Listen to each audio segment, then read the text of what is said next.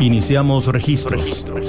Un viaje junto a Alonso Aguilar a otras geografías. Vínculos entre música y sociedad. Diálogos apasionantes. 55 minutos de registros.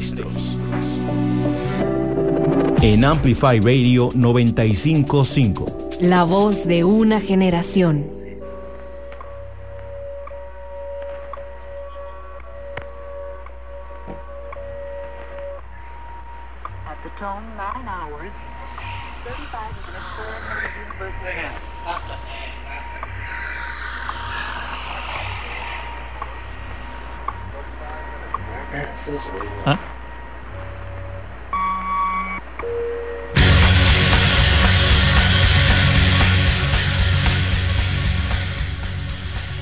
Todos y todas, bienvenidos y bienvenidas a un nuevo episodio de Registros acá en Amplify Video. Yo soy Alonso Aguilar y hoy estaremos hablando del Dunedin Sound, que es una de las escenas de indie rock y bueno, rock alternativo más importante de los 80 y que curiosamente se gestó en una pequeña ciudad universitaria en Nueva Zelanda. Para comentarla primero hay que dar un poco de contexto y hablar específicamente de lo que estaba pasando en términos culturales en Nueva Zelanda de los 80.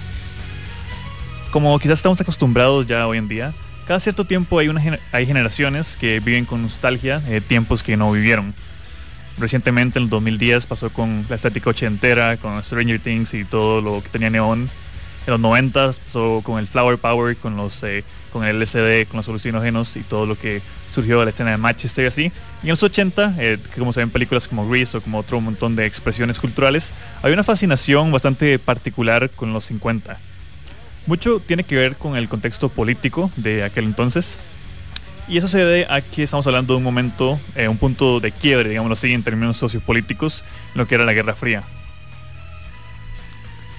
Después de todo, eh, los 50 se siguen viendo hoy en día como este momento de esa visión ideal, idealista de la sociedad eh, nuclear, digamos, como de la familia, tranquila viviendo en los suburbios con su propio auto y todo este eh, un poco propaganda estadounidense que vendían en términos aspiracionales en los 50. En los 80, de nuevo veíamos ese momento de transición, luego de todo el movimiento hippie en los 70, los eh, movimientos por derechos civiles en los 60, se volvió quizás una visión más, un intento quizás más frontal de las potencias occidentales de traer como este discurso un poco de vuelta que es una, manera como de apaciguar a través de la cultura popular, un poco como la eh, impulso que tuvo la Unión Soviética en la carrera espacial y en distintos eh, momentos en los 70, sobre todo con los procesos de decolonización y todo lo que pasó en África y Latinoamérica. Básicamente, en los 80, toda la cultura popular volvía a esta idea del sueño americano. Eh, de nuevo, la cultura pop creció a un nivel de industrialización nunca antes visto, como por ejemplo en Hollywood, como las estrellas de pop de los 80, bueno, en todas sus expresiones.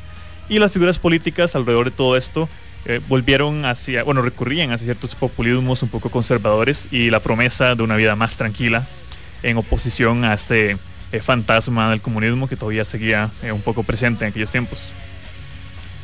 En Nueva Zelanda, su líder político de aquel entonces se sumergía en la misma línea de Ronald Reagan en Estados Unidos o Margaret Thatcher en el Reino Unido ya que se incorporó de lleno como en estas nuevas ideas eh, neoliberales que marcaron sobre todo eh, gran parte de los 80 y los 90 en todo el mundo occidental. En Nueva Zelanda eso tiene que ver también con una creciente urbanización del país que genera un cambio importante en términos de la configuración social y demográfica entre las poblaciones eh, blancas inmigrantes británicas. De nuevo hay que recordar que Nueva Zelanda era una colonia británica por mucho tiempo y las poblaciones maori autóctonas. Y a pesar de que la cultura maori era una cultura milenaria que, bueno, básicamente estaba arraigada ahí desde siempre, en aquel entonces se mantenía una visión colonial de la identidad neozelandesa, donde lo británico, lo blanco y lo conservador era lo que se resguardaba. Y justamente en los 80 esto fue un poco lo que quería como salvarse de la cultura neozelandesa. Ya que eh, luego de la crisis de hidrocarburos en los 70, el país tomó un giro más eh, directo hacia la derecha, con el primer ministro Roger Muldoon, quien estuvo entre 1975 y 1984 fue un periodo marcado por populismo y medidas de industrialización, flexibilidad fiscal y naturalmente todo lo antisoviético. De hecho, el mismo Muldoon prometía volver a ese estilo de vida de los 50, esos tiempos idílicos cuando las relaciones coloniales mantenían al país. Como podrán imaginarse, estos sentimientos no eran recibidos con entusiasmo por, una, por las generaciones más jóvenes, aquellas están aburridas con las posiciones anticuadas y conservadoras de Muldoon y sus padres. Si bien ellos eh, se favorecieron por un crecimiento, una creciente industrialización y una clase media eh, hulleciente, esta generación de jóvenes estaba bastante desentendida en términos políticos. Se juntaban en las universidades en búsqueda de cualquier cosa que les hiciera como sentir vivos. Y lo que los hizo sentir vivos fue la colaboración musical en el ambiente universitario del pueblo de Dunedin, el ambiente de, ebullición creativa que llevó a toda una camada de bandas a tomar la batuta de la música alternativa en la nación, incluyendo sonidos extraños, disonantes y cada vez más eh, subversivos, por así decirlo, dejando una marca incuestionable en la historia del rock independiente. O en registros vamos a estar hablando del sonido de Dunedin. Quédense y ojalá disfruten.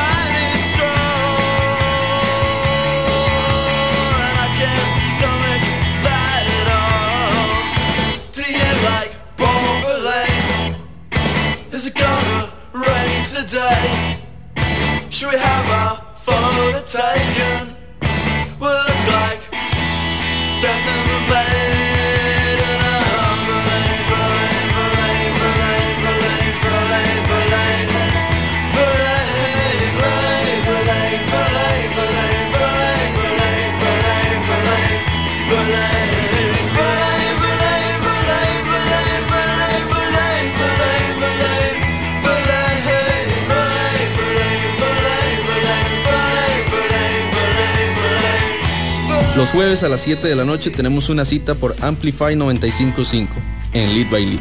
Un espacio dedicado a la música, editorial, reseñas, entrevistas y viajes en el tiempo. Porque sí se puede viajar en el tiempo.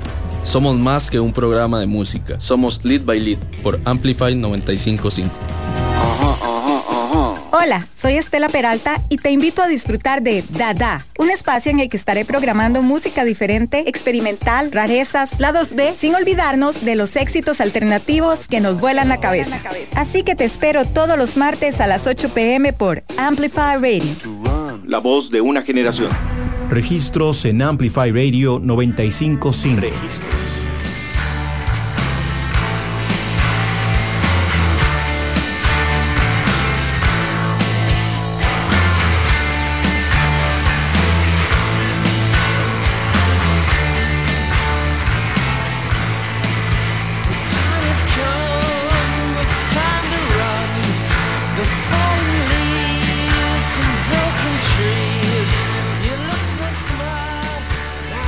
Estamos de vuelta acá en Registros por Amplify Radio. Yo soy Alonso Aguilar y esto que sonaba era el tema Dead and the Maiden de Bever Lanes, uno de los grupos más icónicos de todo el Tunneling Sound. Eh, hoy estamos hablando justamente de esta... Eh, es difícil catalogarlo en realidad, como no podemos hablar necesariamente de un sonido a pesar de que el nombre lo tiene, sino más como de una movida en un momento particular, una locación específica. Y bueno, ya vamos a hablar más, más a fondo de por qué no podemos considerarlo realmente como un sonido. Eh, ¿Qué es el Dunedin Sound y por qué estamos hablando de, de ello? Bueno, se trata eh, básicamente de un momento histórico donde muchas agrupaciones independientes de, la, de esta pequeña ciudad en Nueva Zelanda empezaron como a salir con propuestas bastante disonantes y rompiendo bastante las expectativas de lo que era la música eh, independiente, la música eh, rock de aquel entonces. Eh, quizás en la historia de la música rock, bueno, y también como del indie, uno suele pensar sobre todo como en escenas de Nueva York, en escenas de Londres, quizás en Manchester o Glasgow, si vamos más como a lo underground y al shoegaze. Pero realmente Nueva Zelanda siempre ha estado ahí, quizás de manera menos predominante, pero siempre como con propuestas que dialogan con estas otras escenas artísticas. La de Dunedin en particular con su mezcla ecléctica de sonidos del jungle pop, del post-punk y bueno, del todo eh, el rock disonante de aquel entonces. Sirvió como influencia para muchos grupos eh, posteriores, eh, sobre todo las escenas de los 90 y hasta el indie de hoy en día. Parte interesante de lo que hace como lo forja el Dunedin Sound es justamente que estamos hablando de una ebullición de agrupaciones eh, bastante eh, desconcertante para una población tan pequeña, ya que hay, que hablar, bueno, vamos a hablar en el siguiente bloque, de que Dunedin en realidad no es como un centro cultural, es un centro cultural, pero no es como un centro como urbano tan importante, de donde suelen como eh, agruparse como todo como la vida de la ciudad, por así decirlo, sino que eso surgió del momento específico, como hablábamos de un contexto histórico, donde el manto conservador llevó que los estudiantes está, alrededor de esa universidad en particular, la Universidad de Otaga, eh, se juntaran y empezaran como a experimentar con influencias eh, paulatinamente más eclécticas. Y bueno, pensar nada más como que esos artistas se conjugaron eh, a su propio modo tiene sentido también porque no estamos hablando de como grandes disqueras que salieran como a buscar como ese sonido, ya que eh, era antagonizaba bastante un poco lo que estaba pasando como en la música, en el, rock mainstream de aquel entonces. Eh, pero sí crearon como su propio ecosistema creativo, muy ligado como al sello, el legendario sello independiente Flying On Records, que se formó justamente en 1981.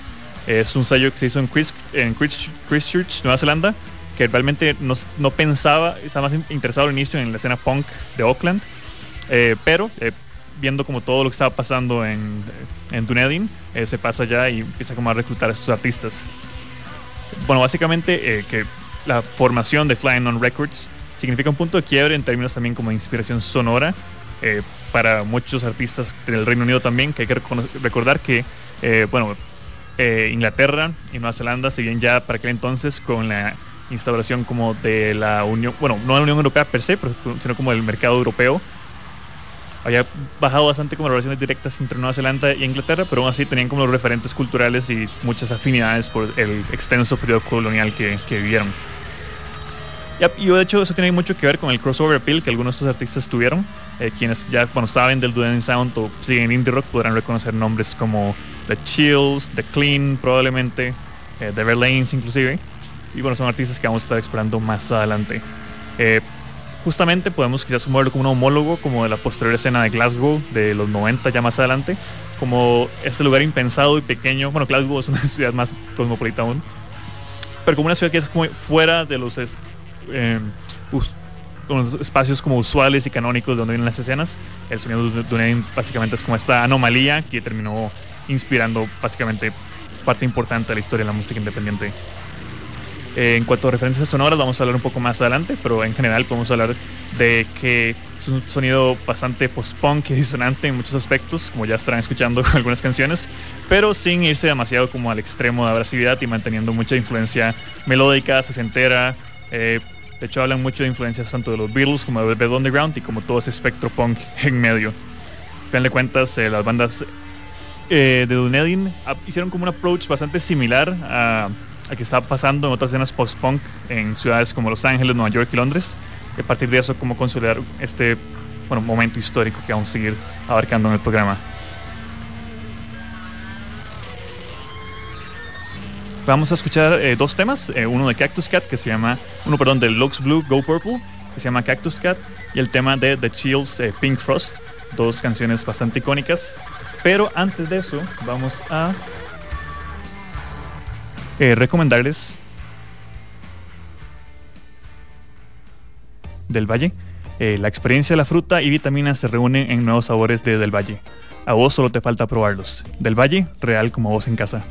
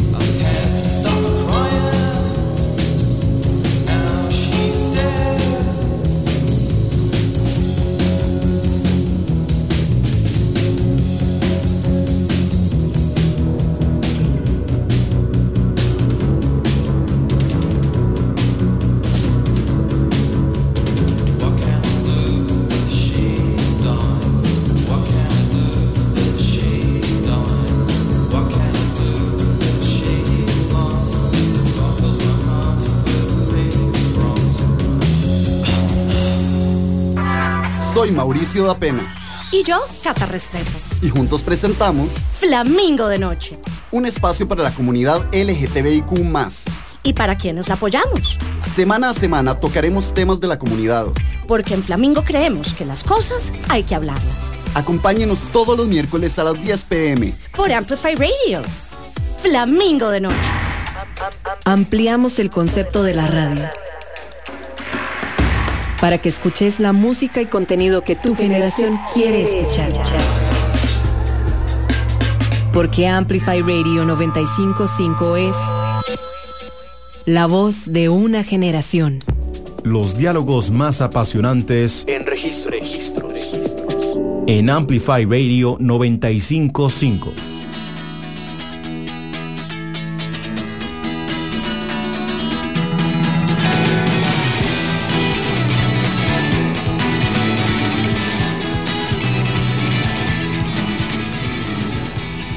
Estamos de vuelta aquí en Registros por Amplify Radio. Les habla Alonso Aguilar. Y hoy estamos explorando eh, todo el trasfondo y la evolución del Dunedin Sound de Nueva Zelanda. Este eh, movida musical o momento histórico donde distintas, bueno, una gran cantidad de bandas de esta pequeña ciudad universitaria eh, generó un impacto en sonido como el indie rock en los 80. Como mencionábamos en el bloque anterior, estamos hablando de agrupaciones eh, sobre todo que existieron en el underground, por así decirlo, como tenían su propio culto de, eh, bueno, sobre todo estudiantes de las ciudades aledañas y quizás como ah, algunos fans eclécticos de otras ciudades, pero realmente en términos como de mainstream appeal no tuvieron como ese momento crossover. De hecho, la agrupación que escuchábamos antes, The Chills, con su tema Pink Frost, eh, es la agrupación que estuvo más cerca quizás de tenerlo, como si sonó, si estuvo el número uno en la radio de Nueva Zelanda en algún momento. Pero de nuevo estamos hablando de un movimiento que existió sobre todo en términos eh, underground, digamos, de word of mouth, de compartirse eh, cassettes grabados de cuatro bandas, cosas así más eh, clandestinas, por así decirlo. Y algo que llama mucho la atención, como mencionamos en el bloque anterior, es que Dunedin no es necesariamente como una ciudad conocida por sus escenas musicales a lo largo de la historia, aunque sí tiene como un aura creativo que, lo, que la ha caracterizado eh, desde su fundación eh, hace, bueno, hace varios siglos. Eh, es una ciudad que existe, está en el sur justamente de Nueva Zelanda. Alguna gente dice que, que su locación es como básicamente el fin del mundo, algo así como, la Ushuaia, como es Ushuaia en Argentina, como este punto más, como este último punto de la civilización. Y eso también le da un poco ese ahora quizás melancólico que tiene la, composición de, de muchas de, las agrupaciones del Dunedin Sound. Eh, de nuevo está fuera de Auckland y, Christchurch, que son como las grandes ciudades de Nueva Zelanda. Eh, toda la vida que existe en Dunedin básicamente está ligada a la Universidad de Otago, que es, una, es bueno, una universidad bastante importante en la región y que básicamente no puede entenderse la historia ante el sonido de Dunedin sin hablar como esta universidad eh, el pueblo es descrito como una ciudad en como bastante pequeña y silenciosa, por más sorpresa para quienes, bueno, por más sorprendente que sea que aquí naciera como una escena como de indie rock y de noise rock. Pero sí, realmente eh, el, punto de encuentro cultural todo tiene que ver con la universidad. Eh, de hecho, la ciudad en sí fue fundada por escoceses, inmigrantes escoceses en el siglo XIX y desde ese entonces ha tenido como políticas progresivas eh, progresistas, sobre todo que tienen mucho que ver quizás con el ecosistema eh, que hablábamos antes, digamos, como esta reacción al Enui, esta visión un poco como contra el, total, el autoritarismo, contra el conservatorismo de, del, bueno, del político que hablamos antes, de Mundun. Y bueno, básicamente eh, todo este trasfondo, toda esta historia termina como culminando en lo que sería el Dunedin Sound. De hecho, también expresiones de este progresismo se pueden ver como en la Liga por Derechos de las Mujeres, que fue justamente fundada en, Dunedin, en la universidad, y fue una de las primeras del mundo en luchar por derechos de voto de la mujer. Asimismo, en términos como musicales, el himno nacional de, Nueva Zelanda fue compuesto justamente en Dunedin. Lo que habla de que, eh, a pesar de que, de nuevo, es una ciudad quizás no muy conocida fuera para, para los fans de indie que ya conocían como este sonido, eh, se ha tenido como sus eh, hitos importantes en la historia y no, no es como algo totalmente disparatado que sucediera. Algo también importante que tiene que ver con el hecho de que sea una eh, ciudad universitaria es que básicamente es como un, enclave de clase media y clase media alta. al menos como de personas de esta denominación también, a diferencia de las otras escenas que hemos hablado de Oceanía, esta sí es sobre todo compuesta por personas como de ancestros anglosajones, por lo mismo como acceso a la educación y todo, bueno, todas las la inequidad que, bueno, estructural, ya que podemos hablar bastante y hemos hablado en otros programas. Básicamente la suma de todo esto hace como que se genere como este eh, entusiasmo alrededor como de texturas y estéticas más subversivas y bueno, muy apoyado también por la radio universitaria, de hecho no es difícil pensar en que el sonido de Dunedin se conociera hoy en día sin la, difusión importante y todo el apoyo que le dio como las mismas radios universitarias, eh, sobre todo Radio One de la Universidad de Otoga fue como de los más importantes en hacer llegar como la música de estas agrupaciones. Hay gente que dice que lo aislado que está Dunedin, aparte de eso como sumado como al clima bastante brumoso, a, las constantes lluvias, así como que la mayoría de los jóvenes realmente eh, no puedan salir demasiado y como que esa introspección, como la necesidad obligatoria como de quedarse adentro, eh, impulsó un poco como que se, se concibiera como toda esa estética más lo-fi, como de grabación casera, de, bueno, la, mayoría de los releases originales del Dunedin Sound fueron grabados como en eh, caseteras de cuatro bandas nada más. Entonces, eh, al final de cuentas, tiene mucho sentido también como la propuesta estética que salió de la ciudad. Y asimismo, el simple hecho de que sea como la mayoría como jóvenes blancos de clase media, en una ciudad universitaria. Eh, se nota un poco en el nombre de algunas eh, bandas, digamos, como es un poco eh, pretensión juvenil, aún sea agrupaciones son muy buenas, pero digamos como escuchamos antes de Verlaines, en bueno, el nombre como del artista francés John Paul Sartre Experience, que vamos a escuchar más adelante, en honor como al escritor y, filósofo francés también. Como que todo este aura intelectual sí permea mucho como la escena de Dunedin, eh, no solo en la música, sino en todo aspecto. Y bueno, la música es un poco un reflejo de eso.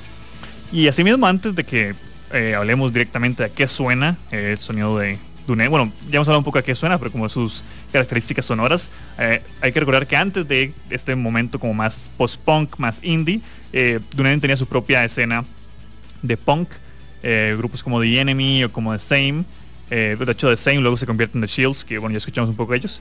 Era un sonido que a diferencia de otras escenas eh, de Oakland, por ejemplo, que eran más como ligadas como a Buzzcocks y a otros grupos británicos, aquí estaban más interesados con la parte más eh, cruda, quizás como del punk y escenas artísticas de rock de los 60s.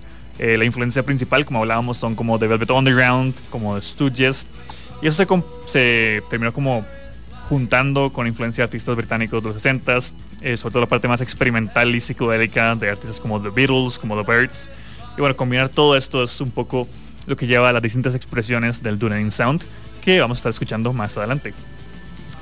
Por ahora vamos con el tema Made Up in Blue de The Bats y luego Inside and Out de The Jean Paul Sartre Experience y luego venimos a ver un poco más de las características sonoras del Dunedin Sound.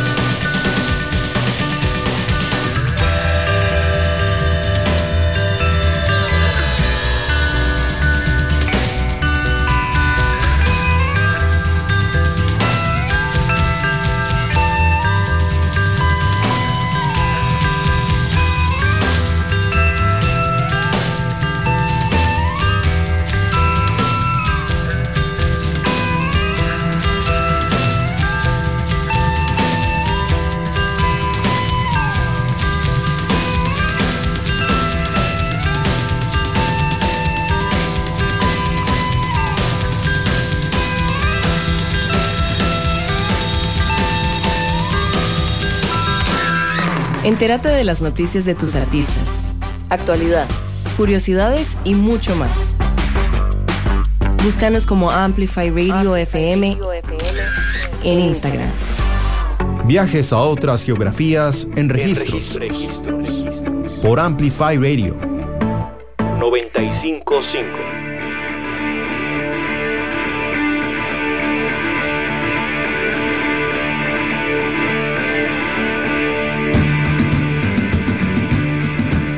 Estamos de vuelta aquí en Registros por Amplify Radio. Yo soy Alonso Aguilar y esto que sonaba eran los temas Made Up in Blue de The Bats e Inside and Out de, Jean-Paul Sartre Experience. Eh, como mencionábamos en el bloque anterior, un poco de la historia de Dunedin está ligada a, bueno, a distintos hitos como en la cultura, en la historia cultural de Nueva Zelanda y directamente como en la escena de post-punk y rock alternativo de que estamos hablando hoy, el sonido de Dunedin, entre comillas, eh, le debe mucho como a una escena de punk eh, importante en los 70s. Bueno, el, punk neozelandés de los 70s es todo un tema que probablemente exploraremos a futuro en algún otro programa. Pero que, eh, bueno, si no es una antesala importante para lo que fue, lo que sigue siendo de cierta forma el legado de la escena, el sonido de Dunedin. pero como hablamos en el bloque anterior, el sonido nace bastante como de la influencia del punk británico y también sobre todo como de artistas como de, post, de rock experimental de Nueva York.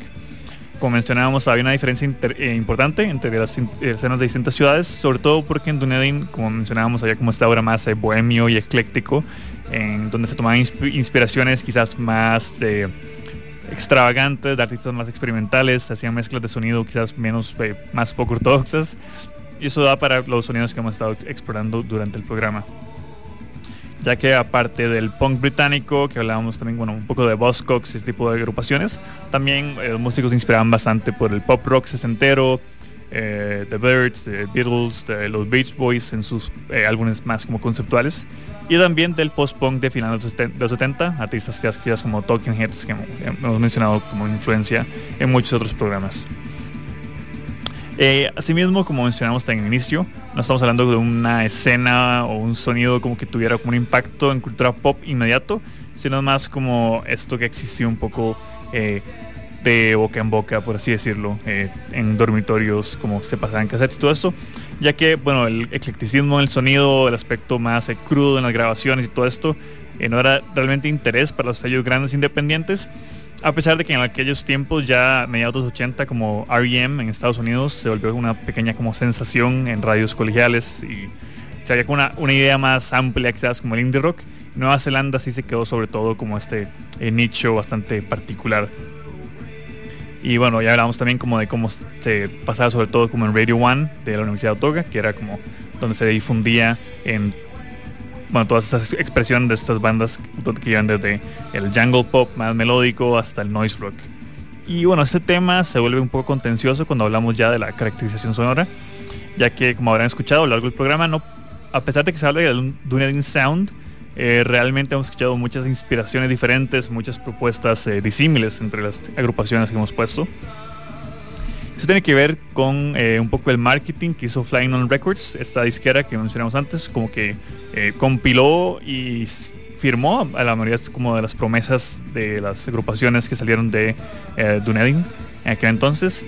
hay dos nombres importantes en aquel entonces de la escena. Bueno, Chris Knox, que básicamente con su grabadora cuatro bandas era el, el, el técnico de sonido y el productor oficial de todo, de todo el Dunedin Sound, y Roger Shepard, que fue el fundador de Flying On Records y que eh, básicamente eh, firmaba las bandas que le gustaban sin importar eh, qué tan viables eran en términos comerciales.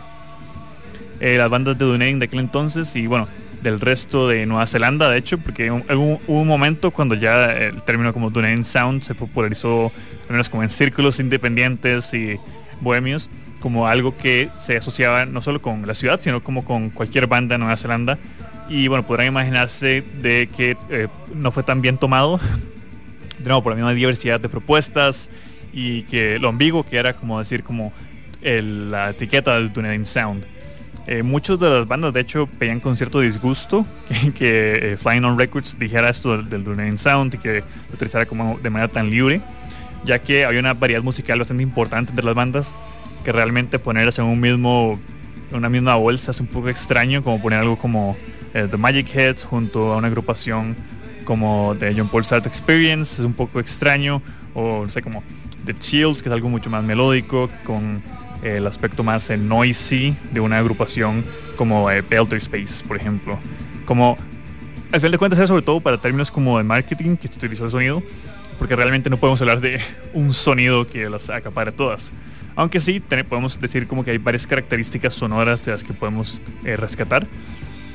de nuevo, esas no están en todas las agrupaciones, pero podemos, como a rasgos muy generales, mencionarlas. Está la influencia lo-fi, de psicodelia, que bueno, se ven muchas agrupaciones del Dunedin. Eh, esto va como en, la filial lo-fi de las grabaciones en, casa, digamos. Y también se liga mucho con el jungle de grupos psicodélicos y experimentales. Bueno, mencionamos Velvet Underground y se asocia mucho con grupos de los 60s y principios de los 70s. El jungle me refiero como a la, a utilización de la guitarra de una manera menos eh, disonante, quizás, eh, más melódica y rasgueada. Está la estética limpia eh, que, bueno, podría pensarse que contrasta con el lo-fi, pero realmente estamos hablando sobre todo como de eh, las guitarras sin distorsión, de los vocales relativamente sinceros, de los efectos de guitarra relativamente, bueno, de guitarra y de sintetizadores relativamente mínimos, sino que era una estética bastante como directa, sin caer como una agresividad punk, sino mucho más como low key, por así decirlo. Y bueno, ahí es donde podemos como ligarlo como con otros movimientos de jungle pop que hablaremos en otros episodios, eh, como David Happening y todo esto, que hay, un, hay quizás más confesional. en la escena de Dunedin sí tenían más como estas aspiraciones eh, conceptuales, eh, estas referencias artísticas, como había una obra más oscuro que premiaba, a pesar de como la estética limpia. Y finalmente está bueno, que, lo que termina hacerlo, haciendo esta escena bastante memorable son las estructuras pop que tienen como las canciones pero a pesar de experimentar con el sonido, de jugar como con eh, distintas eh, funciones de los instrumentos y capas sonoras, hay una, una peel, digamos, una alineación del jungle pop eh, a través como de los coros que lo hace como bastante digerible al final de cuentas, a pesar de la experimentación. grupos mantienen, bueno, muchos grupos mantenían como esa estructura verso, coro, puente, verso, coro, puente eh, que se ve sobre todo como las canciones de The Claim, por ejemplo. Y toda esta combinación de elementos, si bien varía en dimensión de banda a banda, es un poco de lo que podemos hablar como de lo que suena a grandes rasgos la escena de Dunedin. Aún así, de nuevo, eh, estamos hablando de un espectro bastante amplio, donde simplemente decimos como... Se vuelve como un poco un sinónimo como de rock independiente en Nueva Zelanda, a final de cuentas. Vamos a escuchar dos temas eh, más que se llaman eh, Traveling Brave de Golden Mix y Point That Thing Somewhere Else de The Chills. Pero antes de eso tenemos un pequeño eh, mensaje comercial.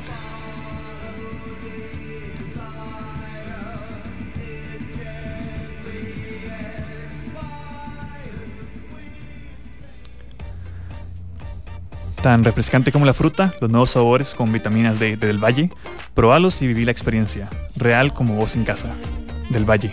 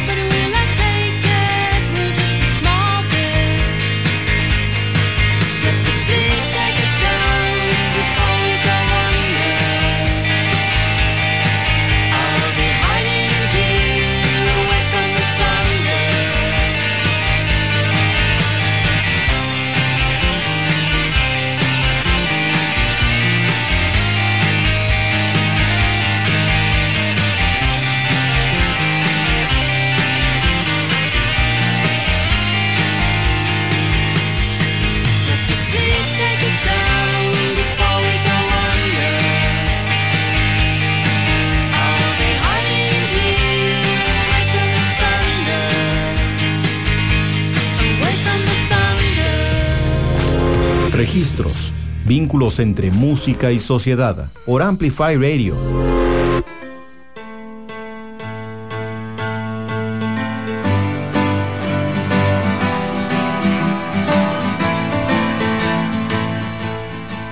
Estamos de vuelta acá en Registros. Eso que escuchamos, de hecho, eh, no eran los temas que mencioné, sino el tema eh, Before We Go Under the Magic Heads. Eh, esta agrupación que, bueno, también junto con otra que escuchamos antes, que era, bueno, la, la, agrupación Looks Blue, Go Purple. son distintivas quizás porque son de las pocas agrupaciones con vocales femeninas, que, bueno, lastimosamente era una tendencia muy notable como esa insularidad de las escenas, pero en realidad como en términos proporcionales que dos grupos tan grandes también como tuvieran miembros, eh, bueno, fueran como liderados como por mujeres, también es algo que es notable de esta escena. Y antes de, eh, bueno, despedirnos de este episodio de registros sobre el Dunedin Sound, eh, hay que hablar un poco de la influencia, el legado que tiene, más allá como de el interés revisionista, como simplemente como la afinidad a lo que fue. Como mencionamos, realmente no hay demasiado, no hubo demasiado como crossover appeal en su momento con el mainstream simplemente eh, The Chills, que tuvieron el álbum de Submarine, Submarine, Bells, que es quizás como su álbum más aclamado. Eh, logró como colarse número uno en, los charts de Nueva Zelanda en el 90. El, resto de grupos, si bien eh, no fueron tan populares, sí fueron muy celebrados por publicaciones expertas, digamos, sobre todo bueno, publicaciones de rock que hablaban como de la innovación en la composición sonora, la innovación también como en las letras un poco como el aspecto introspectivo y oscuro que, marcaba todas estas composiciones, y así como la maximización de las posibilidades de lo-fi en términos como de producción y como los medios a su disposición. Con el paso de los años, el Dunedin Sound tuvo eh, relativo reconocimiento global. Eh, grupos, bueno, como Straight, Jack, Straight Jacket Fits, que escuchamos antes, o The Lanes, ambos aparecieron en compilados durante los 90, ya cuando estábamos al borde de que el grunge dominara todo y hay un interés bastante peculiar sobre la música alternativa, así son antes. Estos dos grupos de hecho fueron parte de un compilado que se llama eh, No Alternative, eh, que fue también eh, del 93. el Dunedin Sound era un poco la, bueno, ha visto desde afuera como una respuesta jungle pop, bueno, una respuesta de la cultura kiwi o la cultura de Nueva Zelanda al jungle, hacia una jungle pop de ciudades como Athens, Georgia, Los Ángeles, donde está todo el movimiento del Paleo Underground, Paisley Underground, que vamos a hablar algún día.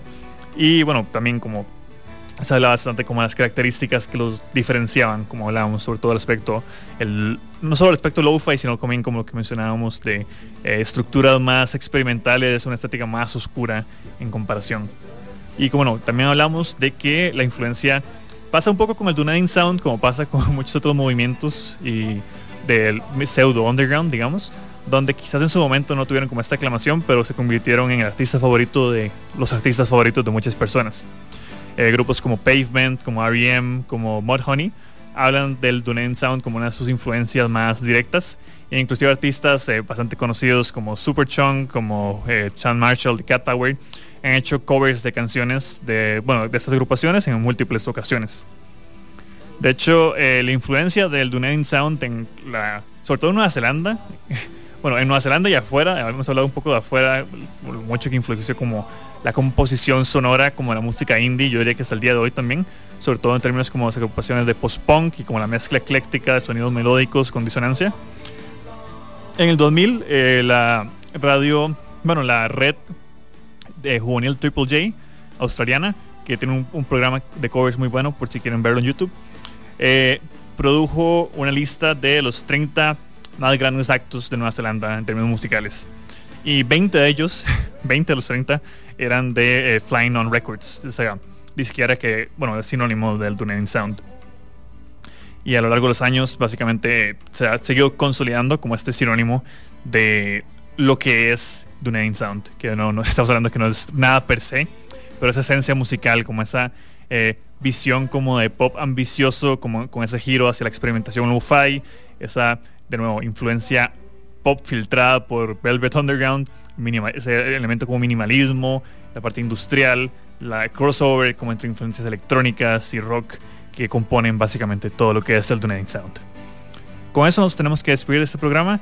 Eh, si quieren saber más del Duran Sound, bueno, ahí pueden ver bastante como álbumes esenciales de esos artistas. Si visitan Radio Music pueden eh, básicamente buscar el mejor calificado y porque son, son agrupaciones que creo que sí se benefician como escucharlos en formato álbum, sobre todo aquellas que juegan más como con tipo proto shoegaze, tienen como atmósferas sonoras más envolventes.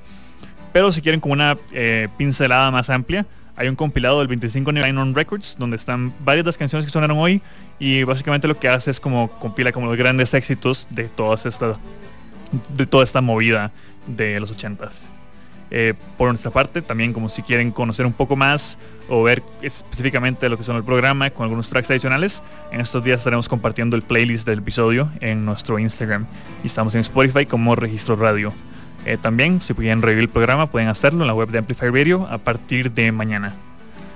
Por nuestra parte, nos despedimos. Eh, gracias por quedarse y escuchar. Estaremos esperando el próximo martes a las 6 pm, como siempre, aquí en Registros con nuevas geografías musicales.